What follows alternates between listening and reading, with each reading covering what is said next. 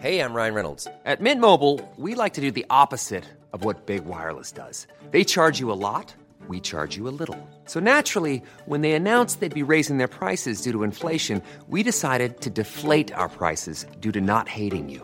That's right. We're cutting the price of Mint Unlimited from $30 a month to just $15 a month. Give it a try at mintmobile.com slash switch. $45 upfront for three months plus taxes and fees. Promo rate for new customers for limited time. Unlimited more than 40 gigabytes per month. Slows. Full terms at mintmobile.com.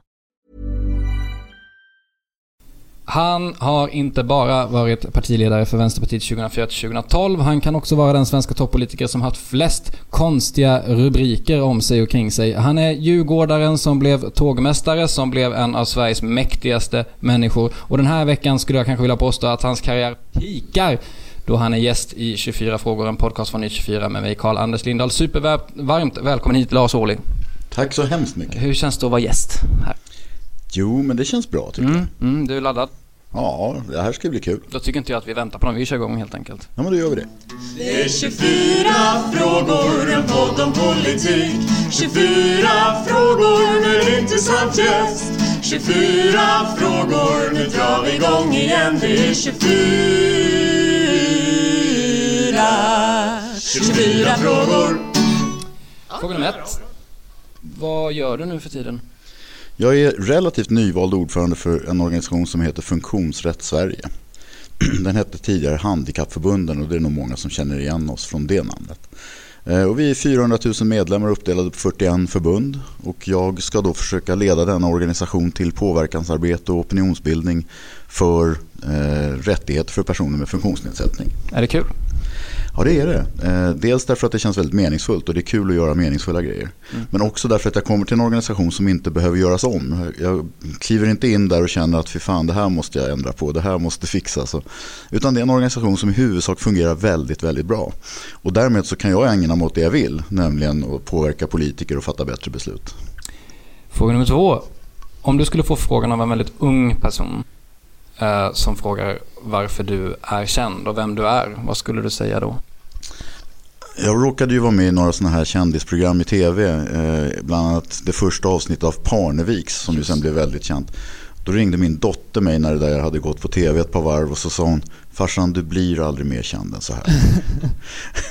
Har det varit unga som bara känner igen dig alltså Alla hennes kompisar på Teaterhögskolan i Malmö hade ju sett det där och tyckte ja. att det var ballt och sådär. Eh, och i den generationen unga människor som inte är så intresserade av politik så tror jag kanske att en del känner igen mig därifrån. Eh, från de olika program som jag har varit med i av den arten.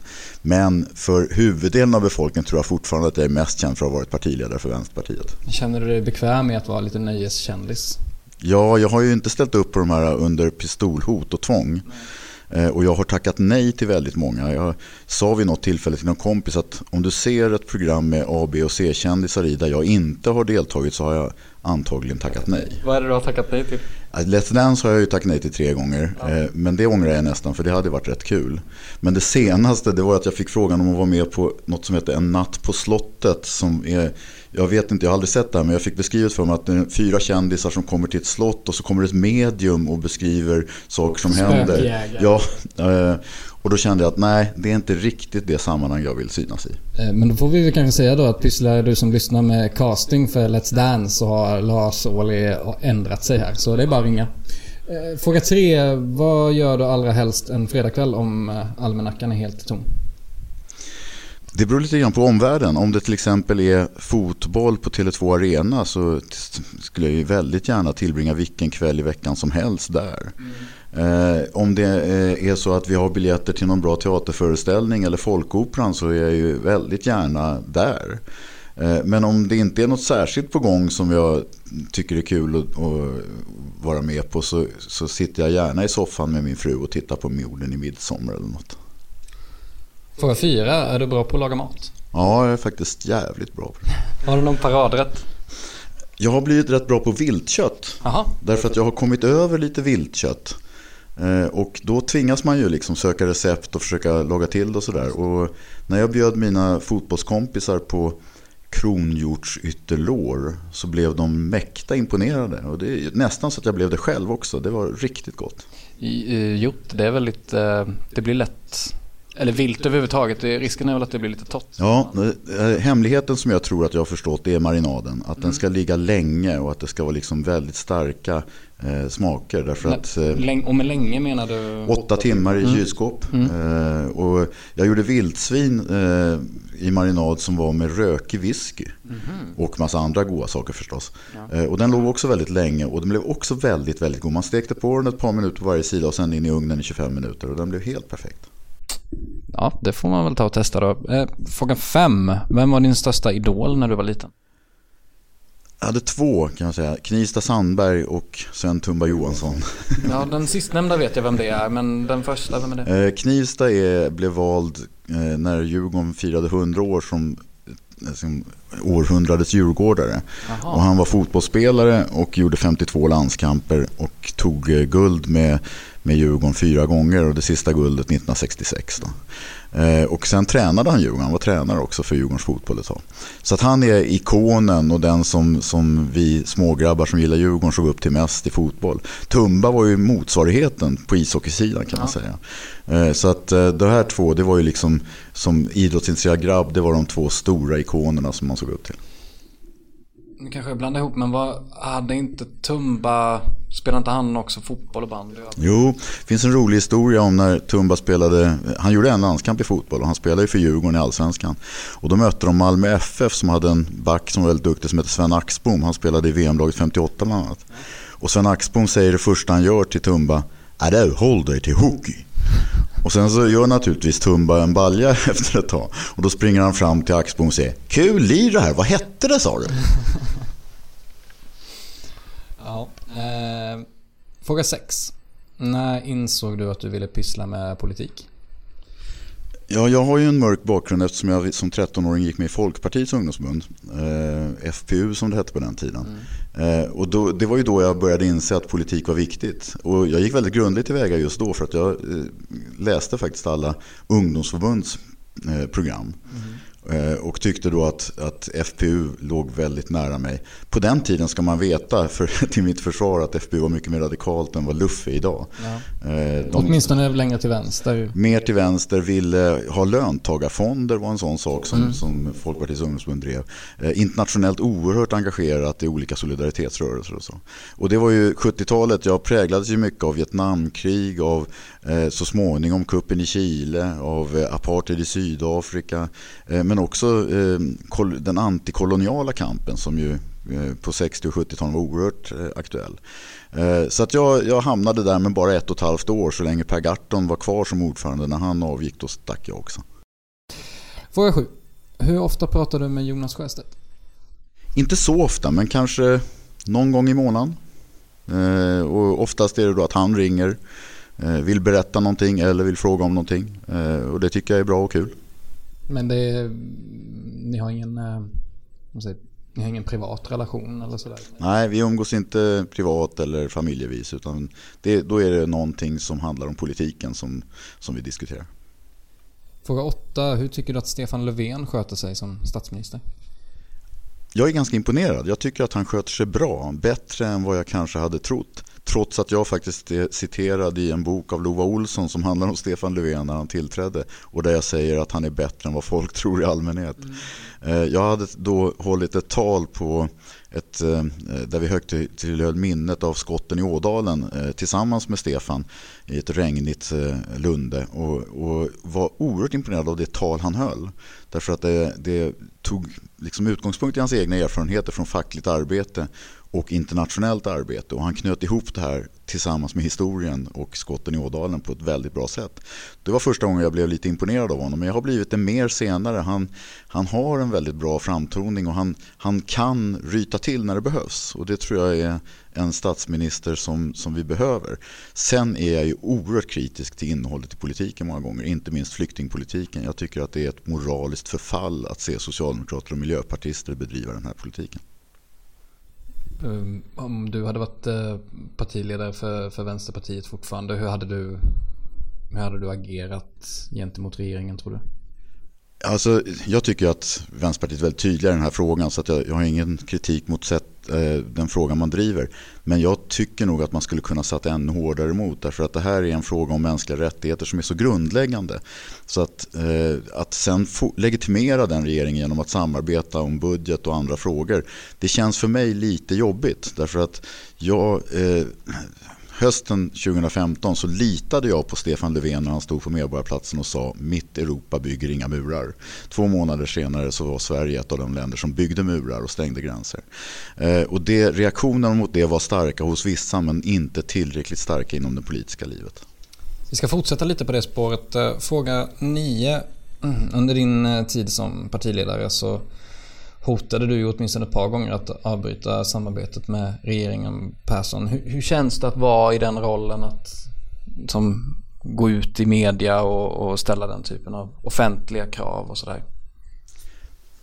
Det där är lite beroende på vilken situation man gör det. Därför att Eh, ibland så använder ju vi media för att tala till våra, eh, ja, i det här fallet samarbetspartier då, som Socialdemokraterna. Mm. Eh, och eh, eh, ibland så, så gör vi det med deras goda minne.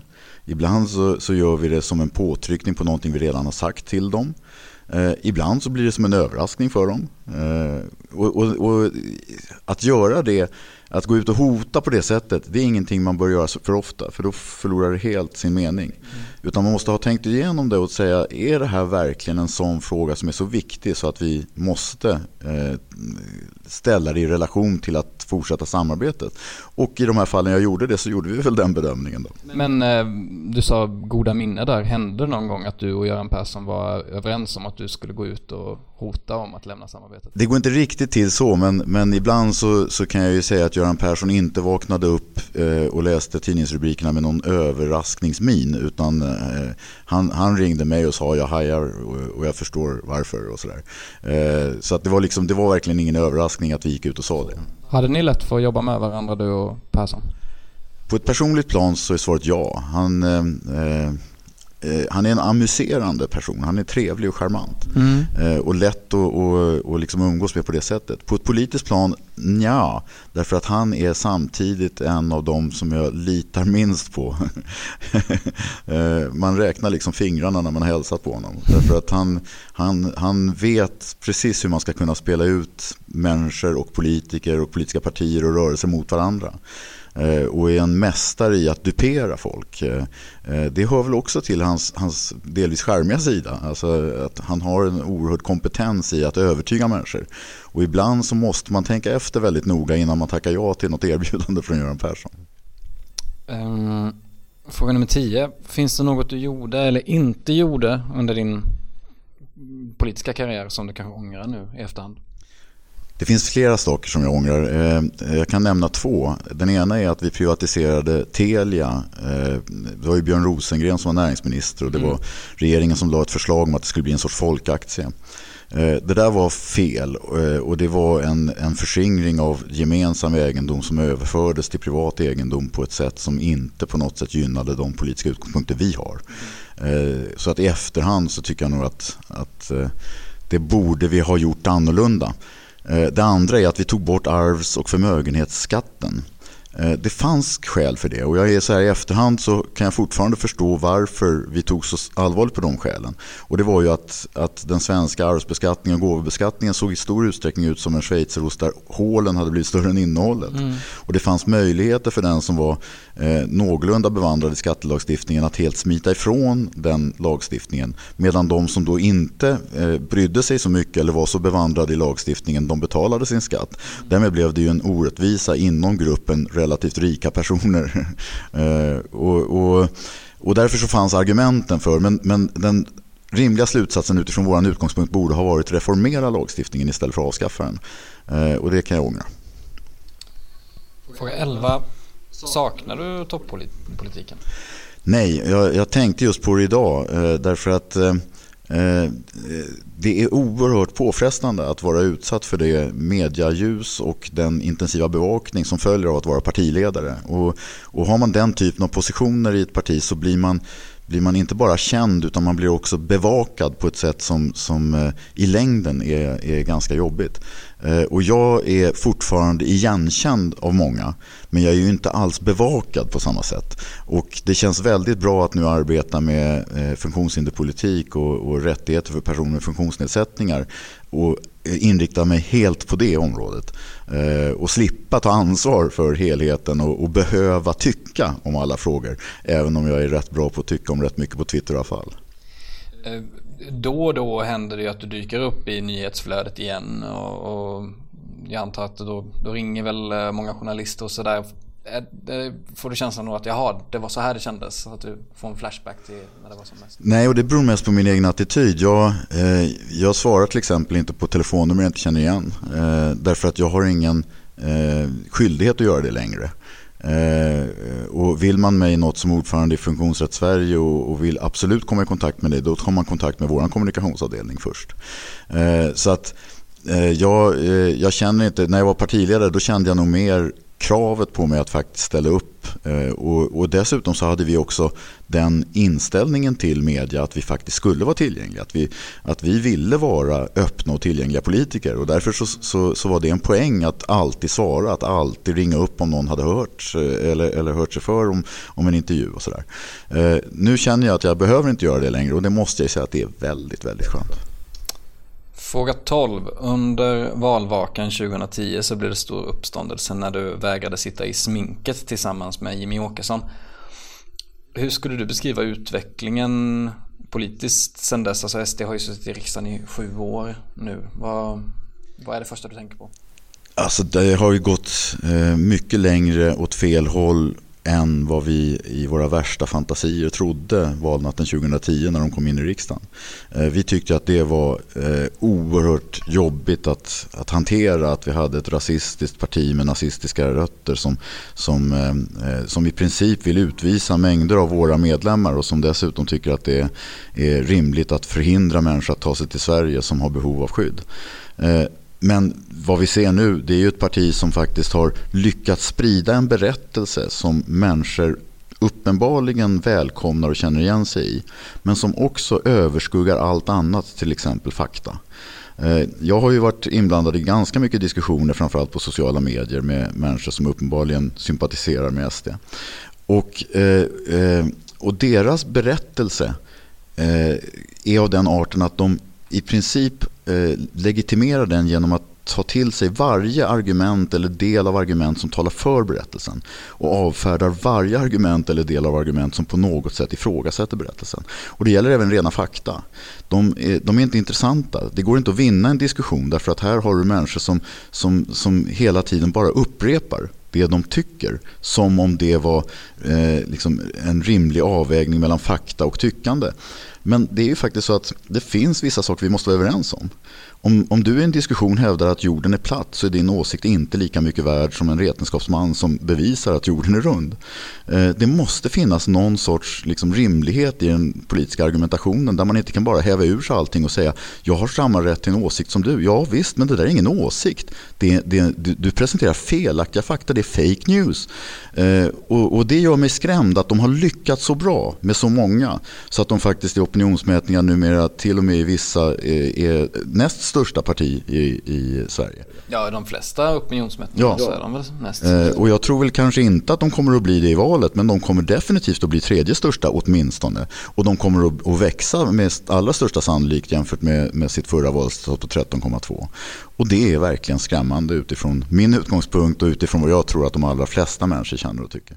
Märker du någon skillnad på hur de bedriver sin politik eller hur deras toppföreträdare beter sig eller något liknande? Jag får ju säga att de är skickliga. Alltså, eh, det vore bara larvigt att påstå att, att det är en massa töntar som driver det där partiet som inte vet vad de gör. De vet mycket väl vad de gör. De har en oerhört uttänkt strategi för att nå sina mål, nämligen att växa och så småningom skaffa sig ett ordentligt politiskt inflytande. Eh, så att man ska inte eh, nedvärdera dem eller tro att, att det här är några eh, liksom människor som inte vet vad de gör. Det här är väldigt genomtänkt Eh, strategi för att få genomslag för sina fascistiska idéer. Och de är duktiga på det. Eh, och, och något har väl jag också överraskats av det. Att de faktiskt var så pass skickliga. Till exempel så är de ju stenhårda. Det är det mest toppstyrda partiet i, i Sverige i konkurrens med Socialdemokraterna och Moderaterna. Men de ligger trots allt långt efter Sverigedemokraterna.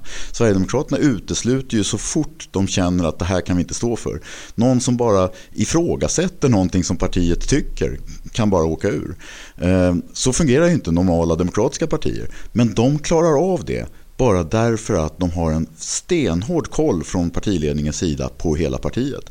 De har ju centraliserat partiet så mycket så att lokalavdelningarna har ju nästan ingen makt över någonting. Eh, och det är, det är uttänkt därför att de vill verkligen kunna styra och använda ekonomin och använda eh, makten som följer av till exempel kommunala mandat också i rikspolitiken. Så att de är skickliga och, och, det kanske är lite, de är kanske lite skickligare än vad jag hade eh, trott också. Mm. Fråga 13.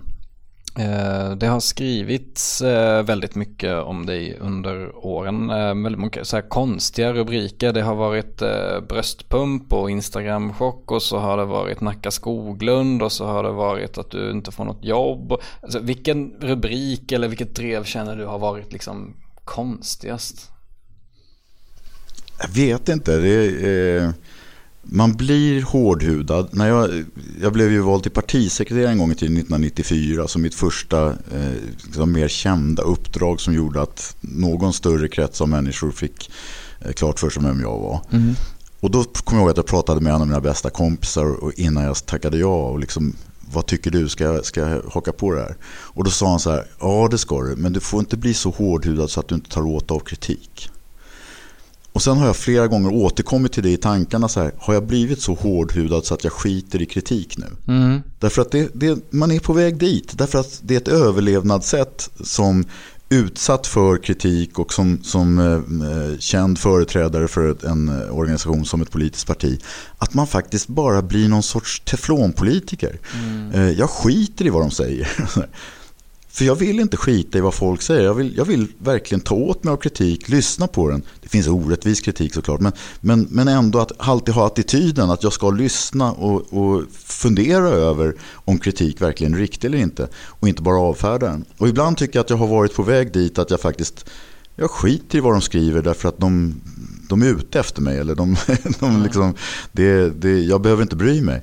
Eh, och då blir jag lite skraj för mig själv. Därför att då återgår jag till vad den här kompisen sa. Att du får inte bli sån så att du får så jävla tjock hud så att det inte går att sticka, liksom, eh, sticka på den och du känner av det. Och, och, och så försöker jag liksom bli lite mer ödmjuk och, och sådär. Men jag kan inte komma på någon speciell rubrik som, eller något drev eller någon, någon mediafråga som har varit mer orättvis eller något sånt där. Eh, jag har en väldigt lätt för att trots allt gå vidare och lämna det där bakom mig. Mm. Och på det sättet så tror jag att jag har blivit lite mer hårdhudad. Och det är väl ändå till gagn för min överlevnad tror jag. Jag tror att det är en naturlig konsekvens av att vara en offentlig person kanske. Ja, alltså det går ju inte att vara sån så att man tar varje kritik jätteallvarligt och börjar gråta för att man överhuvudtaget får den. Eh, utan jag, det hör till jobbet att kunna ta kritik och att kunna gå vidare. Men vad han menade, min kompis, det var väl snarare att man får inte bli okänslig. Mm. Eh, och framförallt får man inte bli maktfullkomlig och tro att vad man än gör och säger så är det rätt.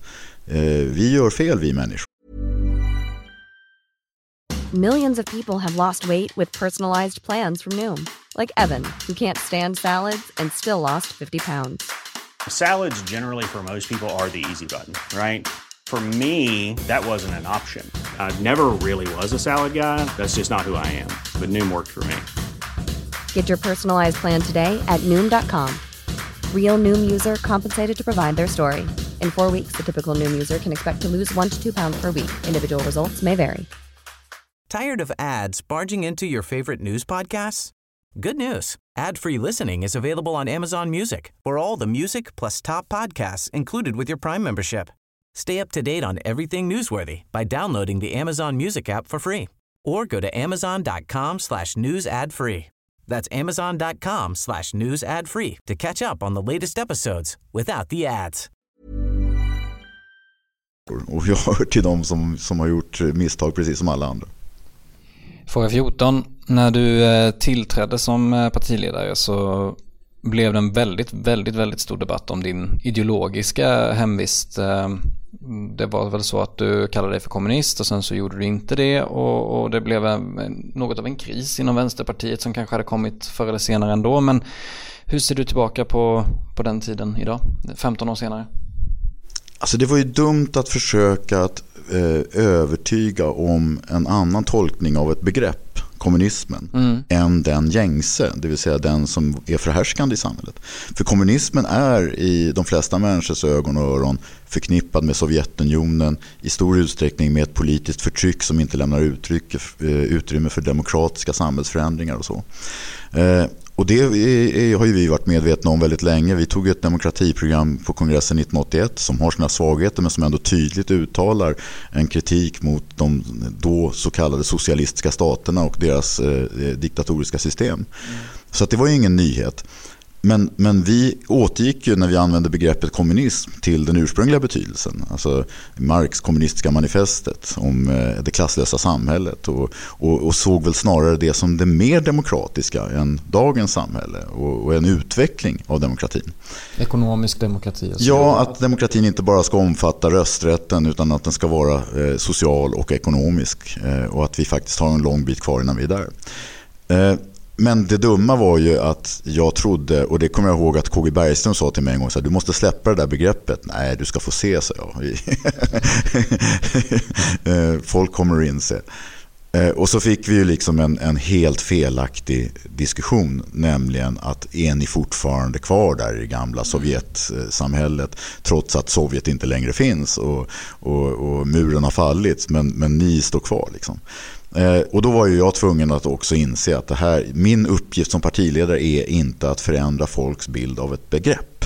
Min uppgift är att förändra verkligheten genom att påverka politiken. Och här står begreppet i vägen för det. Så det var ju inte ett svårt beslut att ta, men jag tog det alldeles för sent. Mm. Hur äh, anser du själv att kommunismen mår idag 2017? Alltså, I och med att, den, att begreppet är så besudlat så kan man ju lugnt säga att, att begreppet och kommunismen som idé inte har någon framtid så länge den kallar sig kommunism. Eh, det finns liksom inget utrymme för det i våran typ av samhälle helt enkelt därför att den, den har misskrediterats. Eh, jag skulle säga att den som har gjort eh, socialismen och kommunismen den största otjänsten det är ju Josef Stalin. Som ju liksom Eh, genom sin diktatoriska ställning och sitt styre och sina utrensningar och, och, eh, och, hela sitt samhällsbygge visade på de värsta avarterna som vi känner. En, eh, en ledare som faktiskt inte hade några skrupler överhuvudtaget utan dödade meningsmotståndare eh, rakt av. Det är klart att det besudlar ett begrepp eftersom Josef Stalin kallade sig kommunist. Eh, och, och, därför så är, är, kommunismen som begrepp i, i Sverige eh, relativt dött. Eh, och, och, jag tycker nog att det kan få ligga där begravet. Men idéerna och, och de socialistiska idéerna, de eh, de mår inte jättebra och de är inte jättestarka men det finns tendenser till att de tas på allvar. Jag tänker eh, till exempel på att, att Marx har kommit i ropet ibland i, eh, bland samhällsvetare och historiker på ett sätt som hans idéer nog inte har varit på ganska länge. Eh, man hänvisar till Marx för att kunna inse vart vi är på väg i dagens verklighet. Det är inte bara 1800-talet som Marx beskrev. Han beskrev ett ekonomiskt system som i stora delar fortfarande finns i stora delar av världen. Eh, jag tänker också på, på flera nya politiska tänkare och ekonomer som, som utvecklar marxistiska idéer. Eh, så att nog finns socialismen kvar och den kommer inte att dö som begreppet kommunism.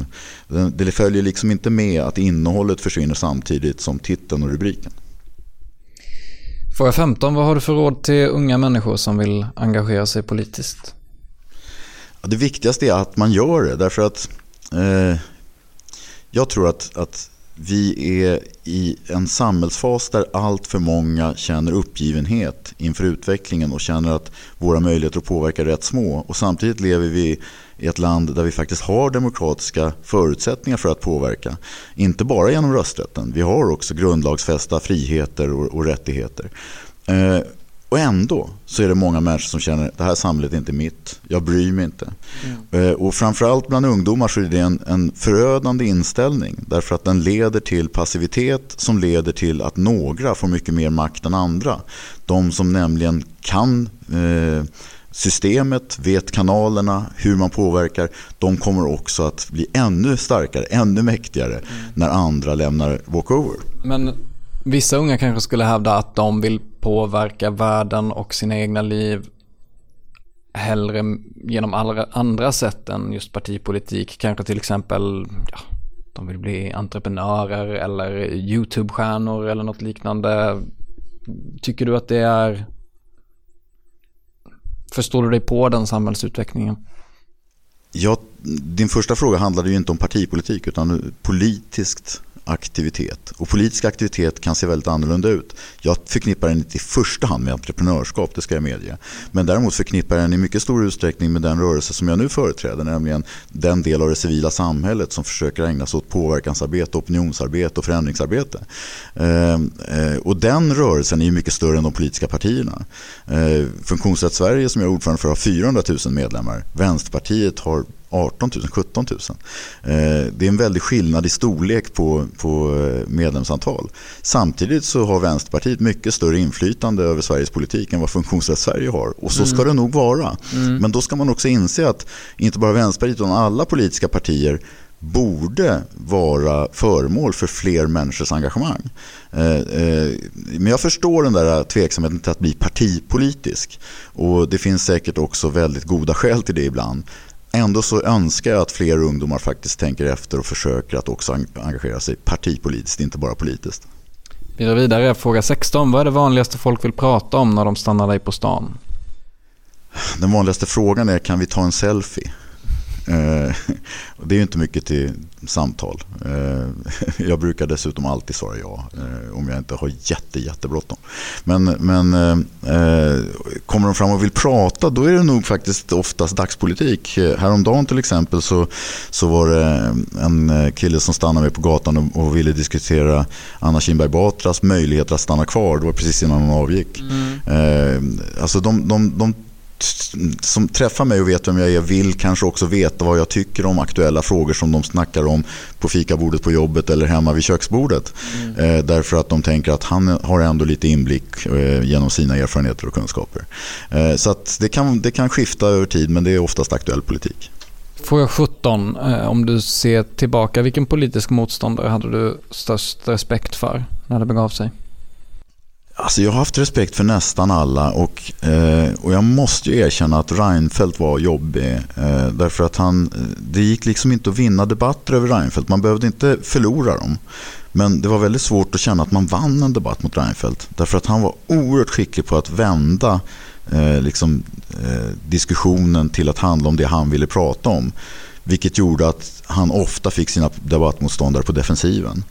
Eh, man vill ju som politiker inte bara reagera på vad andra gör, man vill ju agera och få dem att reagera på mina idéer. Det är liksom mm. målet med debatten nästan, att, att, få, att komma i centrum för debatten genom att det är mina förslag, mina idéer som, som diskuteras. Och det var Reinfeldt väldigt skicklig på. Eh, jag tyckte ändå att jag lyckades rätt bra men jag hade en väldig respekt för honom som debattmotståndare. Det hade jag. Sen har jag ju en, en eh, grundmurad respekt för, för Göran Persson som Eh, som person som oerhört skicklig och oerhört eh, svår att tas med. Eh, så att, sen måste jag ju säga att av de som fortfarande är aktiva så har jag blivit allt mer imponerad av Annie Lööf. Jag tycker att hon hon redde ut en kris när, när de framstod som väl nyliberala i ett programförslag som mm. väldigt många människor tog avstånd ifrån. Hon åkte hem från en semester, ställde sig upp och liksom började argumentera för sina grundläggande värderingar men tog också avstånd ifrån de värsta excesserna som det här mm. programmet gav uttryck för. Och visade dels att hon tog ledningen och dels att hon faktiskt fortsatte att hävda saker som inte alltid var de mest populära. Och det har hon fortsatt med. Och till exempel när det gäller flyktingpolitiken så är hon en av de som faktiskt har vågat säga ifrån eh, mot regeringen och eh, regeringens eh, politik vad det gäller stängda gränser och familjeåterförening och annat. Eh, så att min respekt idag den lutar i stor utsträckning till Annie Lööf. Fråga 18. Eh, vad skulle du säga är svensk politiks allra största problem överlag idag? Den är väldigt svår den frågan därför att eh, jag ser stora brister med vår demokrati och med deltagandet i demokratin. Eh, och ett av eh, problemen det är just de grupper jag företräder idag som inte ges möjlighet att delta fullt ut i samhällslivet på grund av till exempel kognitiva eller psykiska funktionsnedsättningar. Vi har ju eh, till exempel en stor grupp människor som, som till och från eller konsekvent konstant led, lider av psykisk ohälsa och som har väldigt svårt att få inflytande och makt både över sina egna liv men också över samhällsutvecklingen. Och, och, som också genom att information är formulerad på ett sätt som utgår ifrån en norm som de inte passar mm. eh, fråntas möjligheten att faktiskt delta i ett samtal om vart vi ska.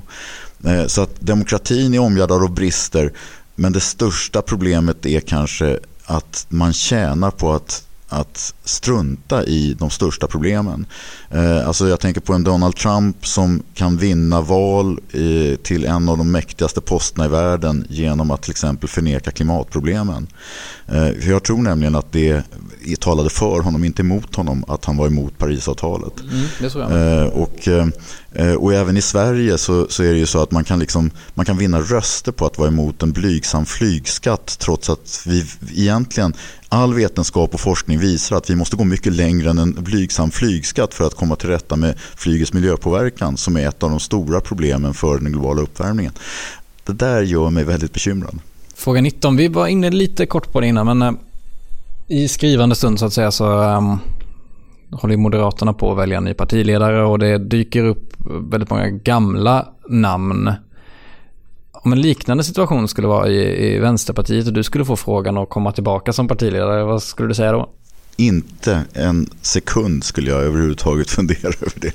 Jag lovar dig. Det, eh, så de säger snälla, ja, kom igen, ja, vi har ingen annan, nej, var lite skön. Nej, det finns massor med bra eh, eh företrädare. Jag, är, jag, står helt enkelt inte till förfogande. Jag kommer inte att gå tillbaka den vägen.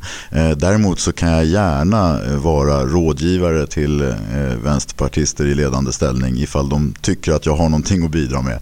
Men aldrig att jag går tillbaka till det. Men jag, samtidigt, det låter ju nästan som jag ångrar att jag en gång var partiledare i åtta år. Men det gör jag inte. Det var en fantastisk erfarenhet och, och för det mesta väldigt, väldigt kul. Men huvaligen vilket skitjobb det är. Alltså det är, man, man är.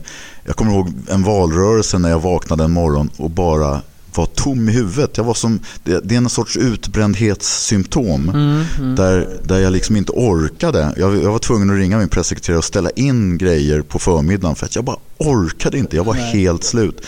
Eh, man är utsatt, man är mitt inne i någon jävla torktumlare och hinner liksom aldrig tänka efter, reflektera eller sådär. Va? Valrörelser är skitkul men fy fan vad jobbar jag med. Nej, nej, nej.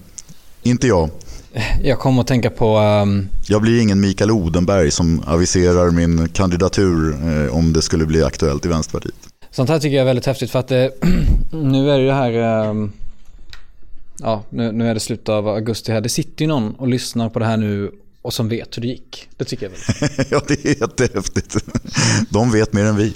Nej, jag kommer att tänka på eh, i avsnitt eh, fem så hade jag med Emil Källström han pratade just om det här med Centerpartiets idéprogram och när det var, väl, det var första gången riktigt som, han, som jag förstod det som, som han hade verkligen varit med om den uppmärksamheten. Och han var en av de som försvarade idéprogrammet eh, och då berättade han att han satt på ett tåg och helt plötsligt kollade han kalendern och insåg att det var hans födelsedag. det tyckte jag var så deppigt. Ja, visst. Eh, fråga 20. När insåg du att du inte ville eller kunde vara partiledare längre? Det var sommaren eh, 2011 eh, och eh, jag var i Almedalen. Då, då hade ju Dagens Nyheter gjort en sån här schysst rundringning till distrikten. Ja. Eh, där, där flera distrikt och, och, och distriktsordförande som verkligen var mina vänner också sa att de tyckte att det var dags att byta. Eh, och sådär. Eh, alltså jag, eh, I början vill man gärna tro att det bara är de som, tyck, som aldrig har tyckt om en som vill bli av med en. Mm. Eh, men så började, började jag kolla det där. Det var ju inte så. Utan det, var ju, det var ju ganska... Alltså jag ska inte säga... Jag, det är möjligt att jag till och med hade vunnit om jag hade ställt upp i val. Det vet man inte. Men det var tillräckligt många av, av dem som faktiskt tyckte att jag var jävligt bra som sa nej men vi tycker det är dags att byta. Vi har ju precis sett eh, Anna Kinberg Batra nu eh, i en liknande situation, många distrikt emot sig och så vidare. Hur känns det att vara eh, i den situationen när distrikt efter distrikt liksom vänder en ryggen? Alltså jag kände det inte så. Det var ju inte, det var inte en sån process som Anna Kinberg Batra. Jag kände mig aldrig utsatt på det sättet. Nej. Däremot så, så måste jag ju erkänna att i början så är det lätt att vända taggarna utåt. Och komma i försvarsställning och säga vad fan, kan ni inte uppskatta allting jag har gjort? Och jag har ju ändå gjort det och det och varit bra på det och det och sådär. Men det handlar inte om det. De uppskattade ju det. Alltså, de var ju inte ett dugg taskiga. De var ju jättesnälla och, och den avtackning jag fick på kongressen 2012 den gick inte av för hackar. va. Och det var inte spelat. Det var, jag är helt övertygad om att de allra flesta partimedlemmar var väldigt ärliga i sitt uppriktiga tack till vad jag hade lagt ner. Men de tyckte att det var dags att byta efter åtta år. Det är en ganska rimlig ståndpunkt när man tänker Ja, efter. ja. Eh, och då tänkte jag också så här, den största risken för en avsatt politiker det är ju att bli bitter. Och bitterhet är inte vackert. Ingen människa klär i bitterhet. Alltså. Det, och, det, och då tänkte jag så här, vad gör jag för att inte bli bitter? Jag inser att jag har fått fantastiska åtta år som partiledare och att den tiden går mot sitt slut. Mm.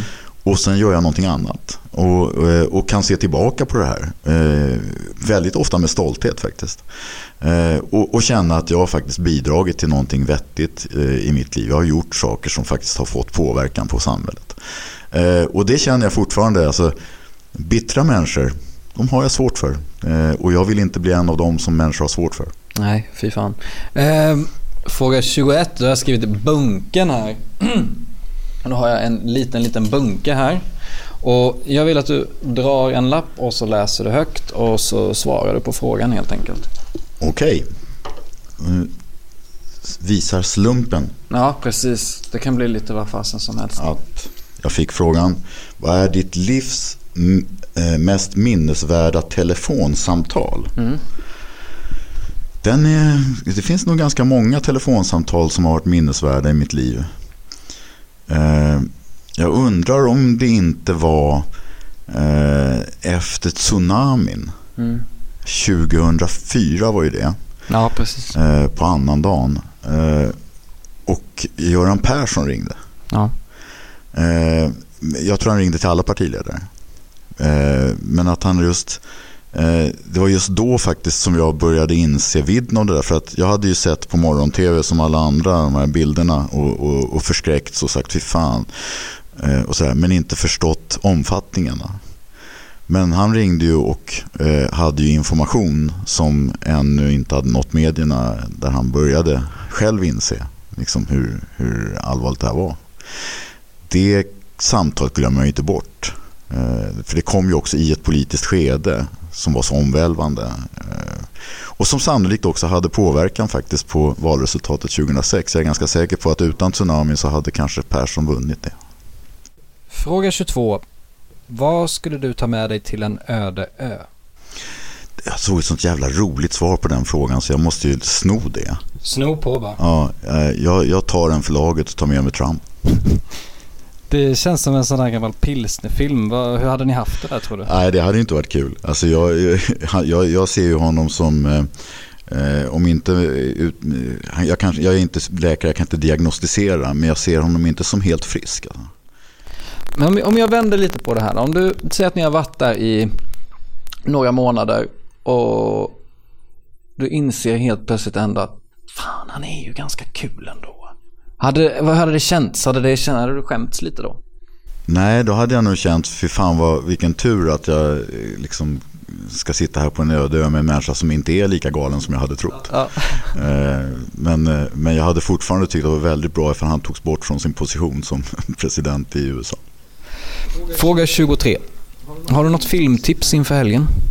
Jag ska ju själv gå och se The Square. Eh, Jag har, Ja, jag har inte sett den ännu men, men eh, den, är väl, den känns väl lite grann som ett måste. En svensk Guldpalmen-vinnare som dessutom har fått väldigt stark kritik. Inte bara bra kritik utan kritik som har gått ut på den här bär man med sig länge, den här kommer man inte ifrån, den här går Nej. man och tänker på. Det är ju, det är ju sådana filmer jag letar efter som jag vill se. Så att, ehm, eh, jag tänker se den, jag uppmanar alla andra också att göra det. Ja, eh, jag, jag såg trailern för uh, i somras någon gång och tänkte att nej men det här verkar ju, det här pretentiöst skit, det här ska jag inte se. Men nu, har jag ju, nu kommer man inte, nu är den ju överallt nu. Ja, och, och jag ska också säga att Ruben Östlund hör inte till mina favoritregissörer. Utan jag, jag, tyckte till exempel Turist var, var lite väl moralistisk. Ja, jag, han har gjort filmer som jag inte har liksom känt, det har inte klickat till. Liksom. Han är skicklig, det kan jag ge honom. Men det har inte varit så att jag har känt att, att det här är en regissör som verkligen har någonting att säga till mig. Men den här gången så tänker jag ge honom en chans, absolut. 24. Eh, när jag gjorde research så såg jag att du har nyligen fyllt 60. Hur ser dina framtidsdrömmar ut? Alltså jag är så otroligt glad över att ha blivit vald till det förtroendeuppdrag jag har nu som ordförande i Funktionsrätt Sverige. Och i min ålder så tror jag att man börjar komma till tanken att man blir lite bekväm. Man kanske inte vill byta fler gånger. Eh, och jag är bara vald på två år. Eh, mandatperioden är två år. Så att eh, det blir omval 2019 och om det är lika kul då så kommer jag att ställa upp för ytterligare en period. Och är det lika kul gången därpå så kanske jag till och med ställer upp för en tredje period. Ja. Och sen är jag pensionär. Ja. Eh, så att eh, min, min dröm är nog att få fortsätta jobba med de här frågorna så länge som rörelsen vill ha mig och så länge som jag orkar och tycker att det är kul. Och sen så tänker jag ju bli pensionär någon gång och förhoppningsvis ha tid att göra saker som man inte har lika mycket tid för nu. Nämligen resa, träffa människor, göra kul saker, läsa mycket och sådär. Finns det någon plats i världen som du hemskt gärna skulle vilja ta en selfie framför innan det är dags att ta ner skylten? Det finns nog väldigt många, eh, även om jag faktiskt har täckt in åtminstone ett 55 olika länder. Eh, det är inte jätte, det är, inte rekord på något sätt, men det är, det är en, en respektabel siffra. Det tycker jag verkligen. Eh, men Sydamerika har jag bara varit i Brasilien och Venezuela. Ja. Och, eh, och jag vill gärna komma till Chile, jag vill gärna komma till Argentina, jag vill gärna komma till Peru. Machu Picchu kanske, det skulle vara Den sitter nog på bucketlisten. Ja, då är vi två. Eh, tack så jättemycket för att du ville komma hit och eh, tack för ett jättetrevligt samtal. Eh, det blev en riktig långkörare. Jag tror att det är en nytt rekord för längd på ett avsnitt. Så nu vann du över Paula Bjäler som hade rekordet innan. Så nu kan du ta med dig det också. Tack så jättemycket som sagt och du som lyssnar, tack för att du har lyssnat och mejla gärna på 24fragor.ny24.se så hörs vi nästa vecka. Tired of ads barging into your favorite news podcasts? Good news. Ad-free listening is available on Amazon Music for all the music plus top podcasts included with your Prime membership. Stay up to date on everything newsworthy by downloading the Amazon Music app for free or go to amazon.com slash news ad free. That's amazon.com slash news ad free to catch up on the latest episodes without the ads. Helt enkelt. Hej då! Hej!